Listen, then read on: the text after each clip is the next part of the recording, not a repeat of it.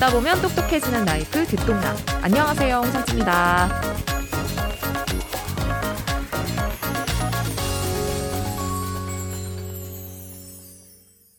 요즘 한국 사회에서 동네북인 음식이 있죠. 극강의 단짠 마라탕 후루.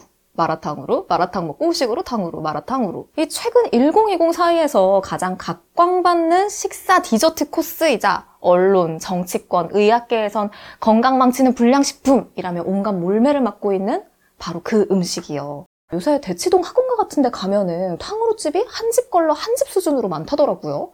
여러분도 혹시 좋아하시나요? 참고로 저랑 같이 디스커버 만들고 있는 건다빈 PD는 못 먹는다고 하더라고요. 없어서. 현대인의 건강을 망치는 주범으로 지목되고 얼마 전 국정감사에도 소환된 이 탕후루. 요즘 애들 왜 이렇게 자극적인 식습관을 갖게 된 거야? 하면서 사실 많은 사람들이 비판의 시선으로 이 마라탕후루를 보지만 사실 여러분 생각해봐요. 우리는 이 단짠의 굴레에 오래전부터 길들여져 있었어요. 생라면 부숴가지고 스프 막 뿌려가지고 먹은 다음에 아우 맵고 짜다 이러면서 막 슬러시로 달래고 떡볶이에 튀김 범벅 막 먹은 다음에 설탕이 코팅된 도넛을 후식으로 사 먹고 아예 설탕 한 국자를 녹여서 만든 달고나 떼어 먹고 악마의 초코빙수 허니브레드 다들 알잖아요. 모른 척 하지 말자고요. 우리 맛있게 먹었잖아요. 이 단짠의 계보를 그대로 이어온 결과 국내 19세 이상 비만 유병률은 2005년 31.4%에서 2021년 37.2%를 기록했고요.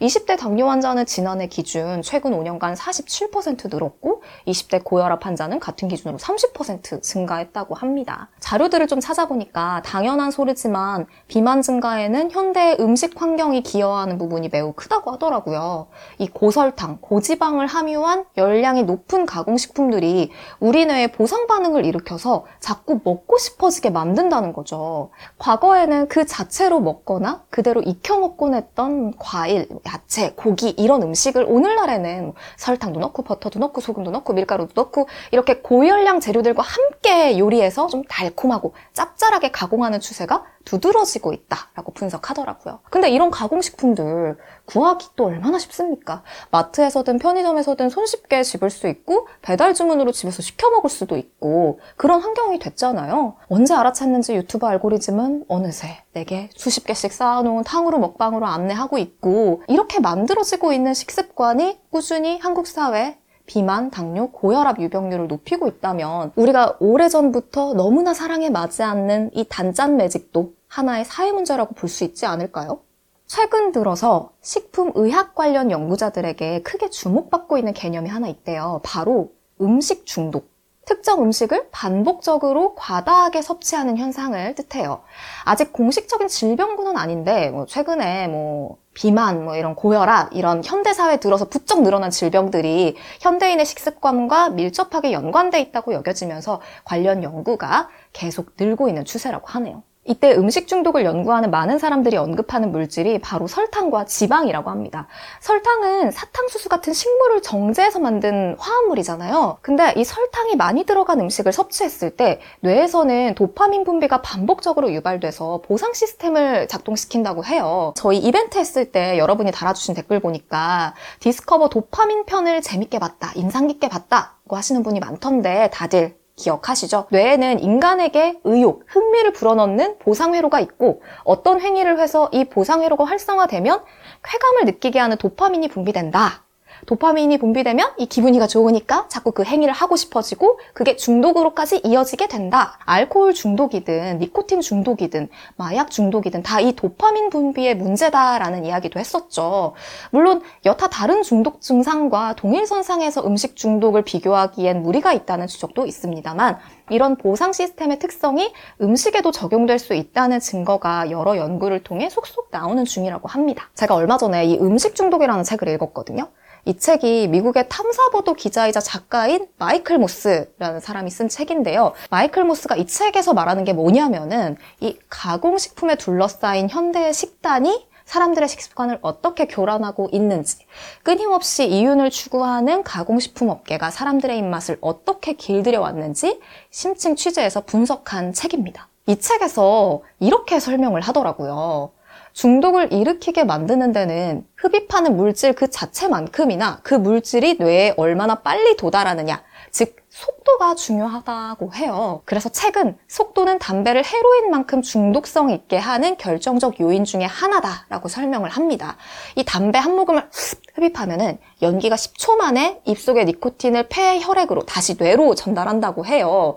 그래서 담배를 피우고 싶은 감정을 느낀 순간부터 담배 한 모금이 주는 만족감을 느끼는데 단 10초면 충분하다는 거죠. 근데 혀 속에 들어온 설탕은 뇌를 활성화하는데 1초의 절반이 조금 넘는 시간, 정확히는 0.6초밖에 걸리지 않는다고 해요.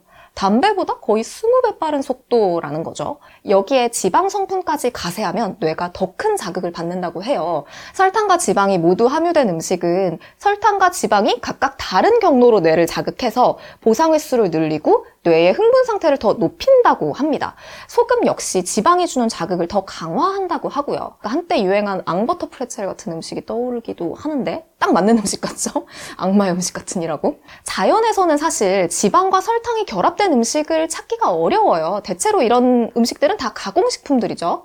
근데 이렇게 설탕과 지방 그리고 나트륨까지 듬뿍 들어있는 가공식품은 다른 중독되는 물질에 비해 구하기도 엄청 쉽고 죄책감도 좀 덜한 편이잖아요. 근데 가공식품은 구하면 또 바로 개봉해서 먹으면 돼요. 그리고 식품업체에서 광고를 엄청 하고 그 막그 아름다운 그 음식의 자태를 막 보여주기도 하고 그러니까 유혹에 나도 모르게 빠질 가능성도 크고요. 식재료를 가공한 다음에 뭐 향료나 색소, 인공 감미료 같은 첨가물을 넣은 식품을 초가공식품이라고 해요. 뭐 아이스크림이나 뭐 감자칩이나 여기 있는 탕후루처럼 영국 의학저널에 최근 실린 한 보고서에 따르면요. 초가공식품의 성인은 14%, 청소년은 12%가 중독 증상을 보인다고 밝혔습니다. 이 음식 중독 책 이야기를 좀 더 하자면 작가는 가공식품 업체들이 이러한 음식 중독의 책임에서 자유로울 수 없다고 말합니다. 가공식품 업체들의 목적은 설탕에 대한 소비자들의 지목점, 즉 최고의 만족도를 제공하는 지점을 정확히 찾아내 자극하는 것이다.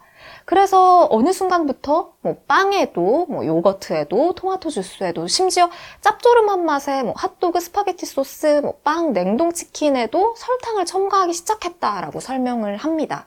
소비자에 대한 지배력을 키우는 과정에서 이런 가공식품 업체가 설탕, 소금, 지방을 무기로 삼았다는 거죠. 이 이성이 아닌 본능의 소비자들을 움직이게끔 이 뇌의 원시적 영역을 자극하는 그런 방법을 쓴 거죠.